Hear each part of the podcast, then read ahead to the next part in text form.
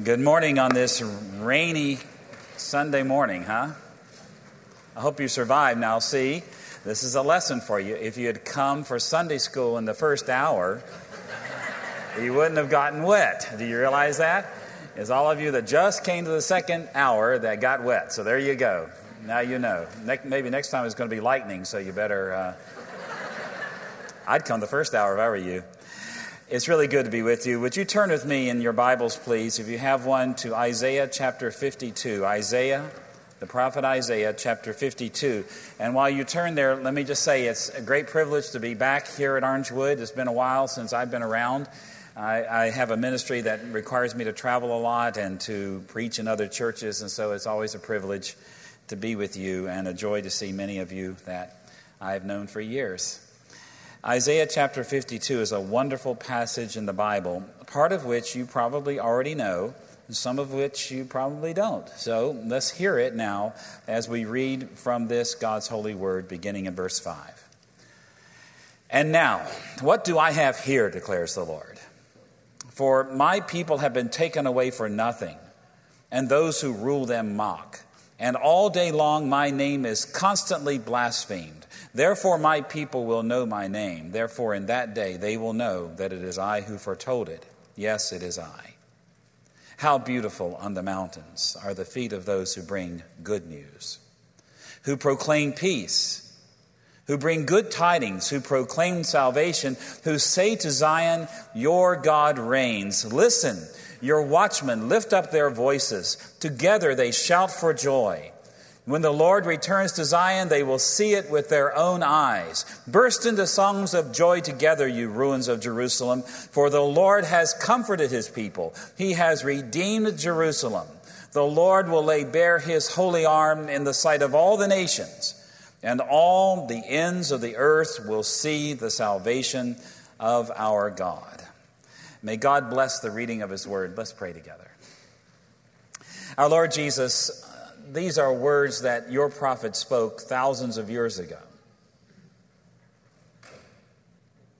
And we confess to you that living today, when we hear these things, we wonder what they could possibly say to us.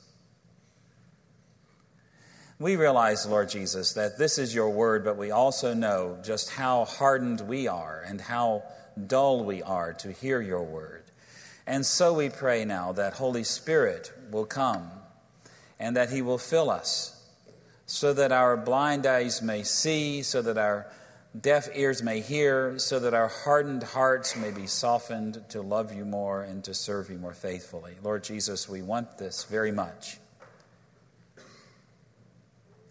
because we yearn to know you and to serve you. So please grant this grace, we pray. Amen. I want to ask you to do something. I, want to ask you to think in your mind, just sort of imagine for a minute, the last thing you saw that was so beautiful it took your breath away. Something so beautiful you didn't know what to say. And you were left speechless. Can you imagine what that was? I mean, maybe it was a sunset, maybe it was a sunrise, maybe you maybe you've done the glass walk out at the Grand Canyon or something. I don't know, whatever it may have been. Uh, maybe we even saw a person, a man or a woman, that was so beautiful it took your breath away. I don't know.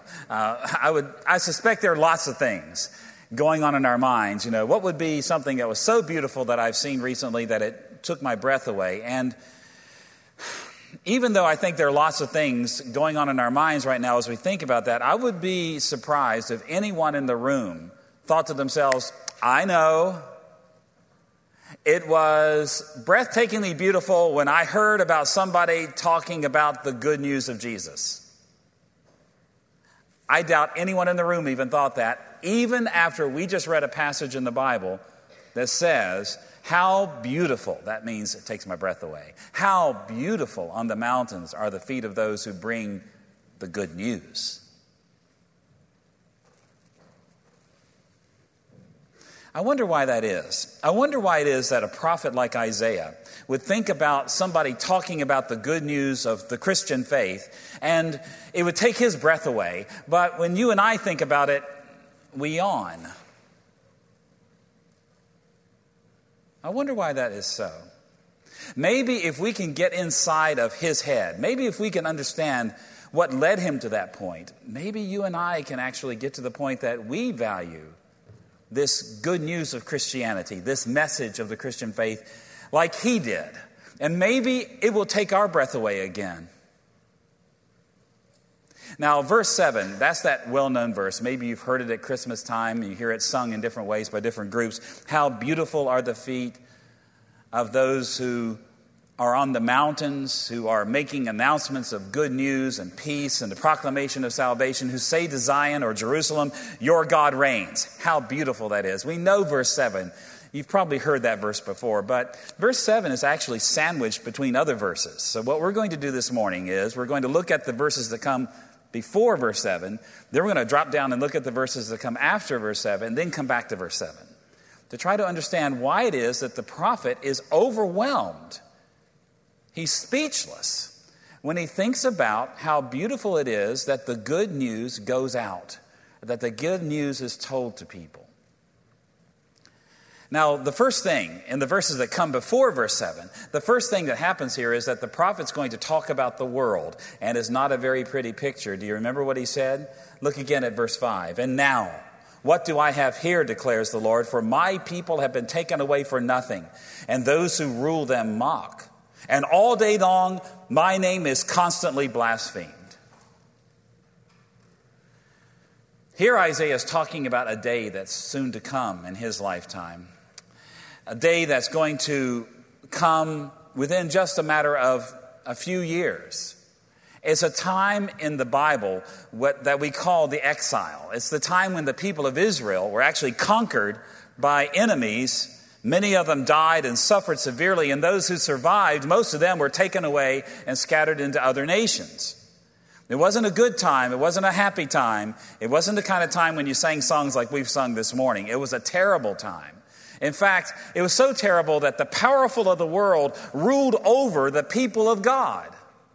And they mocked the people of God, and they mocked the God of the people of God, and they blasphemed him every single day. This is going to be a terrible time that Isaiah is predicting. And it's a time that did occur in the days of the Old Testament. And the New Testament tells us that even in our day, even though Jesus has come, even though Jesus has begun to turn the corner on this thing called the exile, to reverse that situation where the wicked rule the earth, even though Jesus has begun that, still we're in a situation much like what Isaiah is predicting right here. That the wicked of the world rule the world. They blaspheme the God of heaven and earth day after day, and they oppress his people. Do you know that people who keep records of such things and who are experts in this tell us that there is more persecution now of Christians than there has ever been in the whole history of Christianity? That there is more suffering by Christians today than there has ever been in the whole history of the world? Most of us don't even like to think about such things, do we? In fact, most of us in this room live such insulated and safe and comfortable lives that it's hard for us even to remember that things like that are going on out there in the world, isn't it? I mean, I know we all have pain. I have it too. We all suffer in our relationships. We all have illness. We all lose loved ones. I know, I know everybody in here has their own pain and their own suffering in this world. But what we go through, most of us, is nothing compared to what most of the world goes through. This doesn't even begin to compare. I mean, while we've been here singing songs in a nice air conditioned, dry room, while we've been here these last few minutes, literally, tens of thousands of children have been abused by people who are supposed to be taking care of them in this world. And while we've been sitting here, literally tens of thousands of women have been violated in this world while we have been sitting here in comfort and safety. And friends, many of these who have been abused and violated are your brothers and sisters in Christ. And yet we can sit here blissfully because we just don't want to think about that. I'm a newsaholic, I have to admit it. And if I'm away from a TV or a radio or a newspaper for a few days, I'm going crazy to know what's going on. So I can remember one time being at a retreat and coming back toward the airport with my friend and stopping at his house along the way. And there I was carrying a box of things into his living room. And I set the box down and I looked over on the couch, and there it was, right there, staring at me. My hand began to shake. I had to have it. I just had to have it. The remote you know. so I got it and I started pushing the button. I gotta watch the news. I gotta watch the news. My friend's still going in and out getting boxes, and I shout out at him. I say, "Hey, do you mind if I watch the news?" He said something, and I just kept clicking. He said, "Do you mind if I watch the news?" He said, "Nah, we don't watch the news in our house." I said, "What? What?" He said, "We don't watch the news in our house." I said, "Why not?" And he said, "Because it's only bad news." You know that feeling, don't you? You turn on the news, and within five seconds, what do you see? Horrible things violence, murder, terrible blights and plights throughout the world. Everybody, it looks like the whole world's just falling apart. I mean, isn't there anything good going on? You see that little banner pops across the screen that says breaking news, and you know it's some huge tragedy in the world. You don't even want to listen. Put it on mute. It's got breaking news here. We know it's horrible. I mean, that's the way it is. And what do we do? We do like my friend we tend to isolate ourselves from that and pretend like it's really not that bad out there. It's, it's not that bad, is it? It really can't be that bad, can it?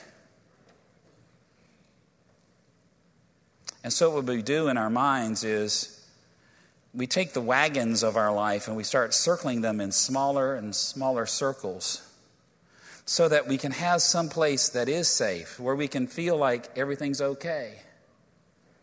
And for most Christians living today in this country, that means we give all of our attention and all of our dreams and all of our hopes are wrapped up in me and me getting my life straightened out. And if you're really super spiritual, you'll focus on your family and help your children too.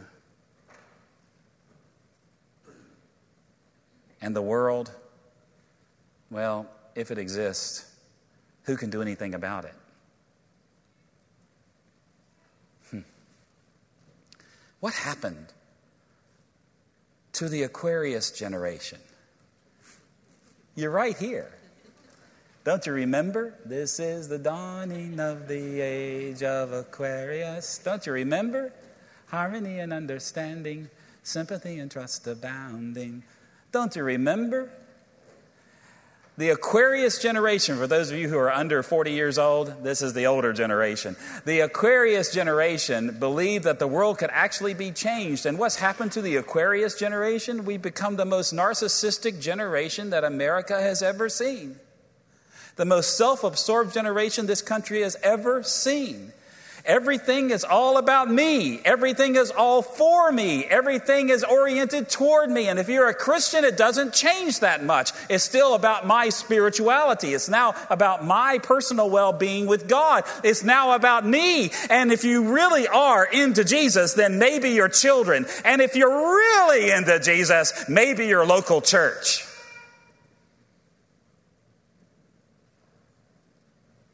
It's time for us to do what Isaiah did.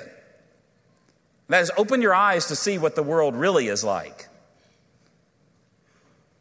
That it is a place where sin is tormenting the people of God from corner to corner in this world and where God's name is constantly blasphemed. It's no wonder that when Isaiah looked at that kind of world and saw it coming, that he said, How beautiful it is when someone finally brings us some good news. I need some good news in a world like that. And until you and I come to grips with the condition of the world in which we live and stop thinking of it as a safe place and a good place, we will never embrace the wonder and beauty of the good news of Jesus.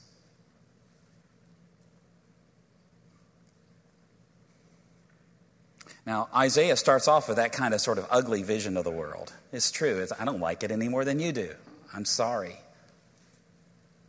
But he doesn't end up there. Remember, I said verse 7 is sandwiched between verses? Let's look at what happens after, because this is part of why he talks about having his breath taken away in verse 7. It's because of what comes next. Look at verse 9, for example. There, the prophet says this He says, Burst into songs of joy together, you ruins of Jerusalem For the Lord has comforted his people. He has redeemed Jerusalem.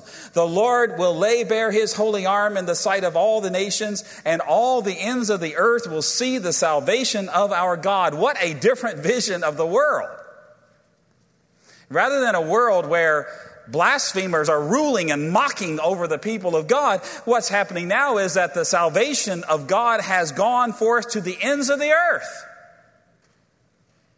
The same prophet saying, two different things about the future? Yes, because now, rather than talking about the time of the exile that was coming soon, he's now talking about the time when that exile will be over, when it will be finished, when God's going to step into the world and fix things and make them right. Now, Christian people believe that God has stepped into the world and has begun the process of making things right.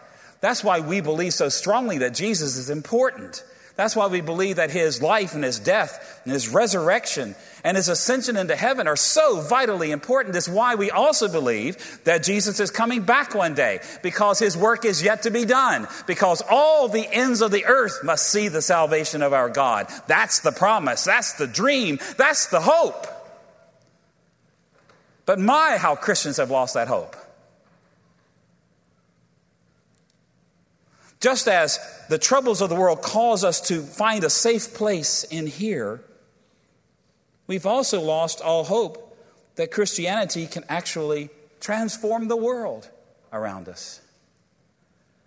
You know, there is a religion in this world today that does believe that it can transform the world. Did you know that? There is a religion in this world that does believe that its rules and its laws are good for the earth. There is a religion in the world that believes that one day they will have victory even over you and your children so that you will become a part of them and you'll be happy to have done it. But it is not Christianity, it is Islam. You wonder why they're so motivated? You wonder why they dream big? You wonder why they give their lives for this religion? It's because they still believe in that hope. And you wonder why we don't? It's because we don't believe in the hope anymore. We don't believe in it anymore. We sort of figure, well, if I can get saved and if I can get my children saved, that's good enough for me. If you were to ask most non Christians you know, I mean most unbelievers, people that you work with or people you know in your neighborhood, if you were to ask them, what would be a good life? I mean, the kind of life you will be glad to have lived, so that you, unbeliever, at the last minute, you could look at it and you could say, I'm glad I lived this life. What kind of life would they want to live? Well, I can tell you what most people you know would say. They say things like these. They say, well, I hope not to get divorced more than once because it's awfully painful. Um, I hope my kids don't get hooked on drugs. That's important to me.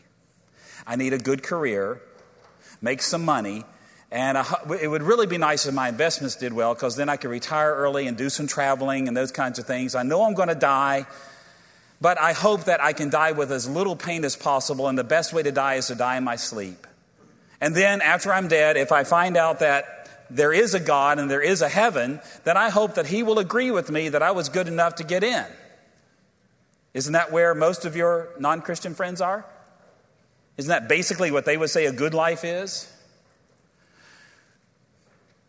Well, if you ask the same question to a Christian, I mean the kind of Christians you and I are, the kinds that believe in Jesus and the Bible and weird things like that, uh, what would we say? What kinds of things would we say? What would be a good life? The kind of life that at the last minute, in your last breath, you could look at it and say, I'm glad I lived this life. What would it look like? Well, if you ask most Christians that question, this is what they would say I hope not to get divorced more than once because it hurts a lot. And I don't want my kids hooked on drugs. And, um, you know, a good career would be good because you need to make money in this world. And I'll give a tithe if I can do pretty good. And, you know, if I can do well in my investments, I could travel some before I die. That would be a good thing. But I'll visit missionaries when I die, when I travel, because you know that's that's important to me.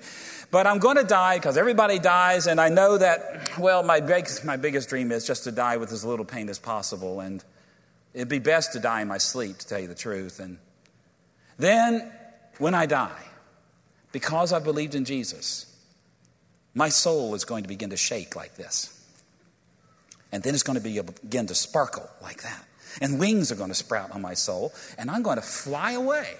I'm going to fly away right up to heaven. And because I believed in Jesus, I'm going to be welcomed into heaven. And when I get there, St. Peter is going to give me a big old golden harp.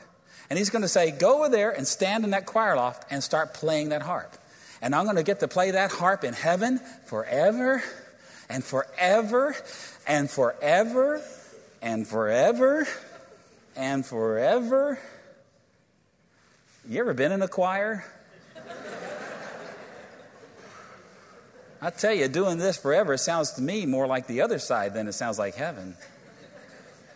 Doesn't it to you?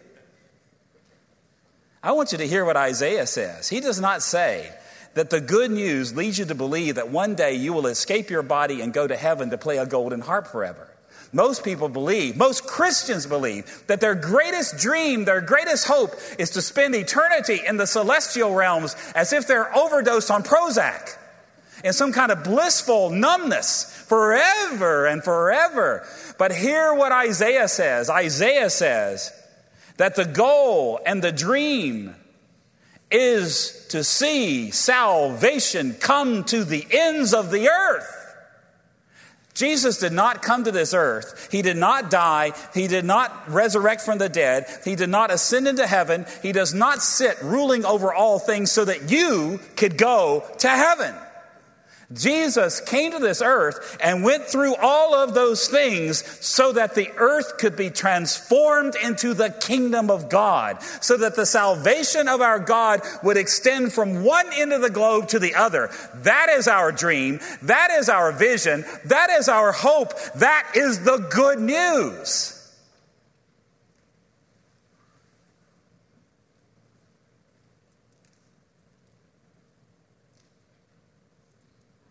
So, why are you a Christian?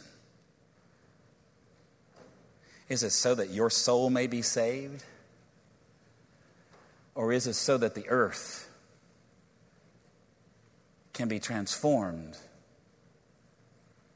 into the place where God's salvation is from one end of the globe to the other?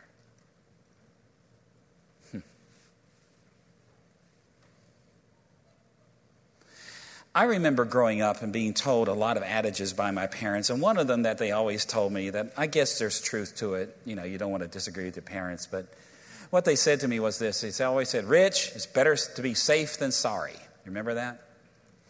Better to be safe than sorry. And you know what that means? Basically, it means don't take any risk. Don't risk anything because it's better to sort of play it safe, take it easy, be cautious. And if you're cautious, then you won't have to be sorry for having made a mistake by stepping on out there and risking something. You know, that might have worked for Christians 50 years ago in this country.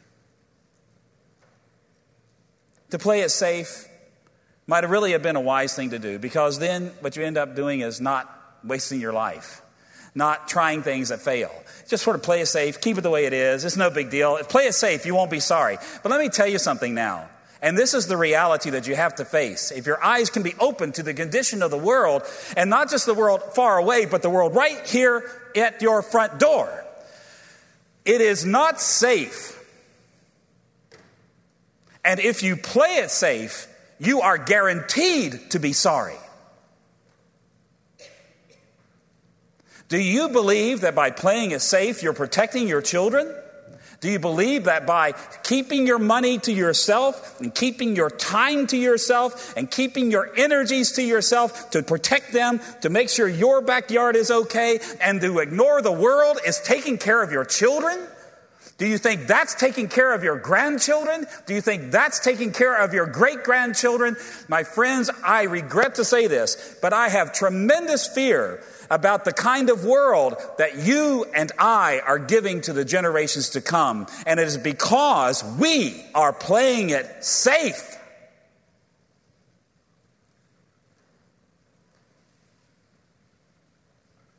This church in recent years has gone through great transformations, hasn't it? And aren't you delighted with that? But do you know one of the things that's happened in this church is you've stopped playing it safe. You stopped doing what always worked before, what would always keep everybody happy. You started doing things that were risky. You started doing things that were riskier than that. Well, it is time for more than 10% of you to be involved in that. It's time for more than 20% of you to be involved in that. This church could transform Orlando, Florida, if all of you would commit yourselves to a radical transformation view, willing to risk because you know that risking your money, risking your time, risking your status, risking your safety is not to risk anything. It is to give all for the goal that is sure to be accomplished.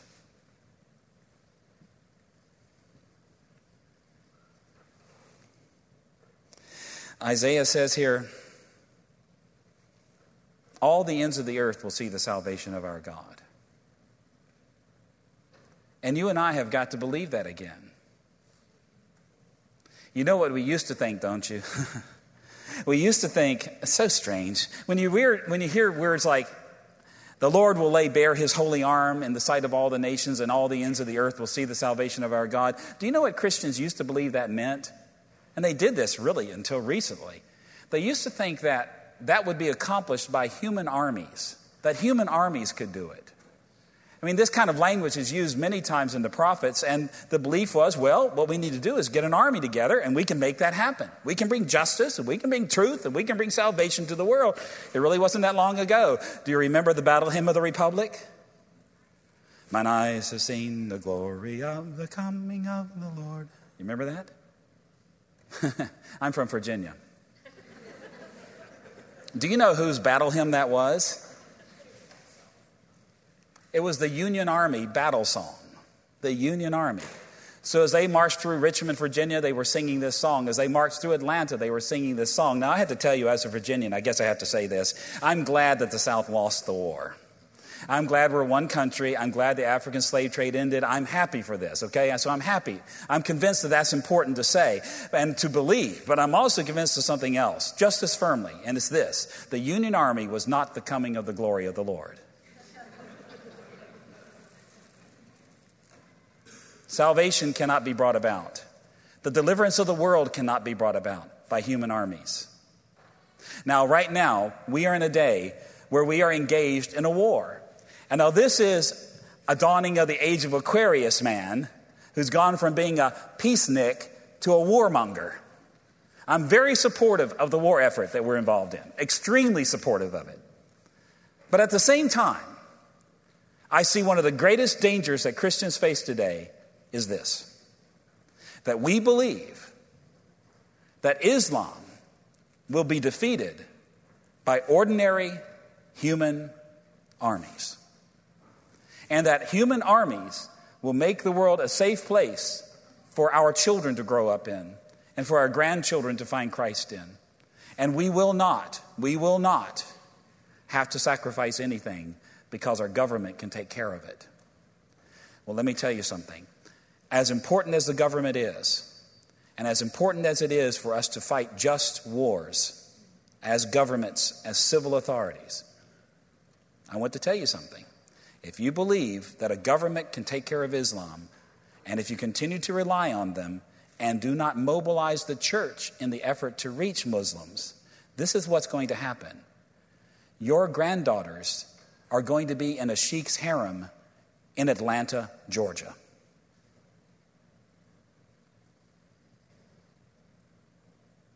And if you don't believe me, oh, impossible. Then I invite you this Tuesday night to come to UCF. I'm going to be uh, having a trialogue, a public debate, as it were. You've heard the joke about the rabbi, the imam, and the Presbyterian preacher, okay? Well, come see the joke. It's going to happen Tuesday night at UCF.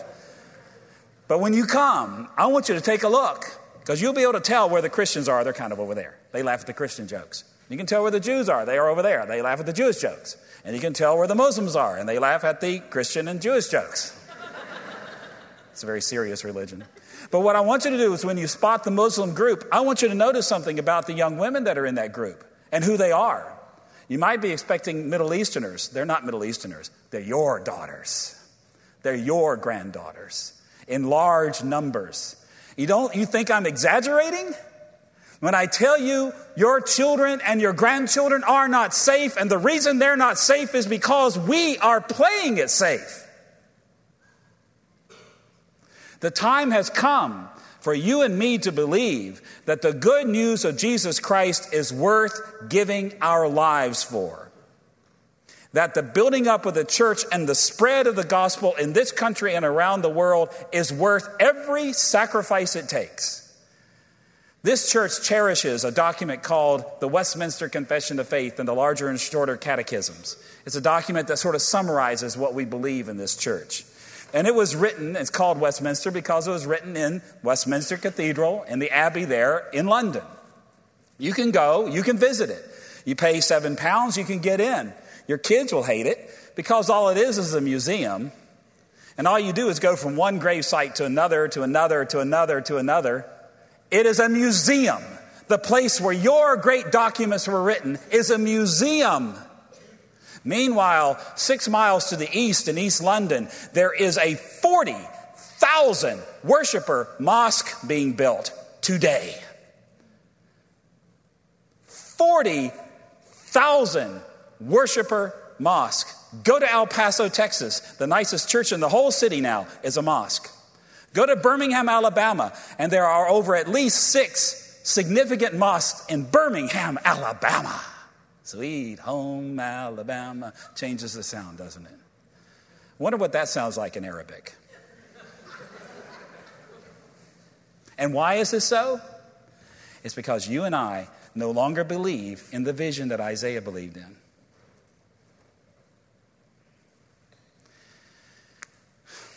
It does not have to be this way. We can turn it around.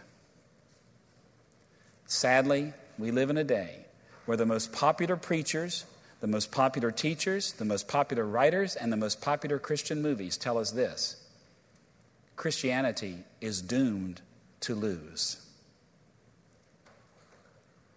That we must lose. Friends, if you believe that Jesus is going to lose the battle for the planet, then you need to change teams because he is not going to lose. He came to bring salvation to the ends of the earth. And so it's no wonder that thinking about that, Isaiah says, How beautiful on the mountains are the feet of those who bring good news.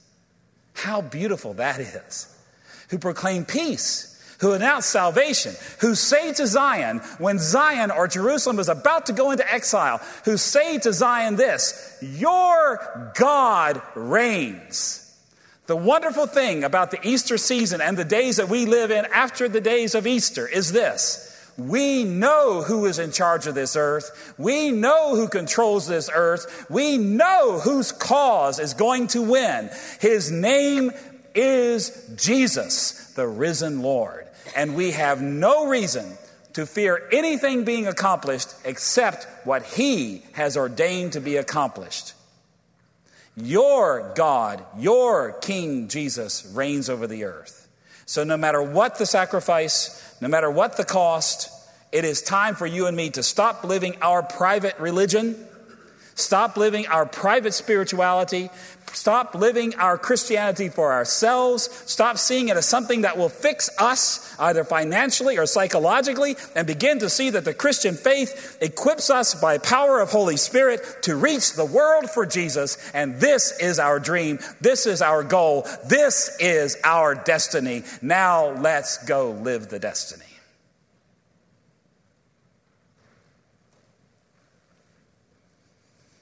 I ask you, tell me something that's so beautiful it takes your breath away. Well, if you believe the world is going down the tubes, does it take your breath away to hear somebody tell you, no, it's not? If you believe that maybe there could be a future out there, if somebody could just find the way to turn the world around, if they could just find the way, does it take your breath away to hear what the way is? The way is Jesus. The way is following Him. The way is giving your life to Him, and the world can be transformed.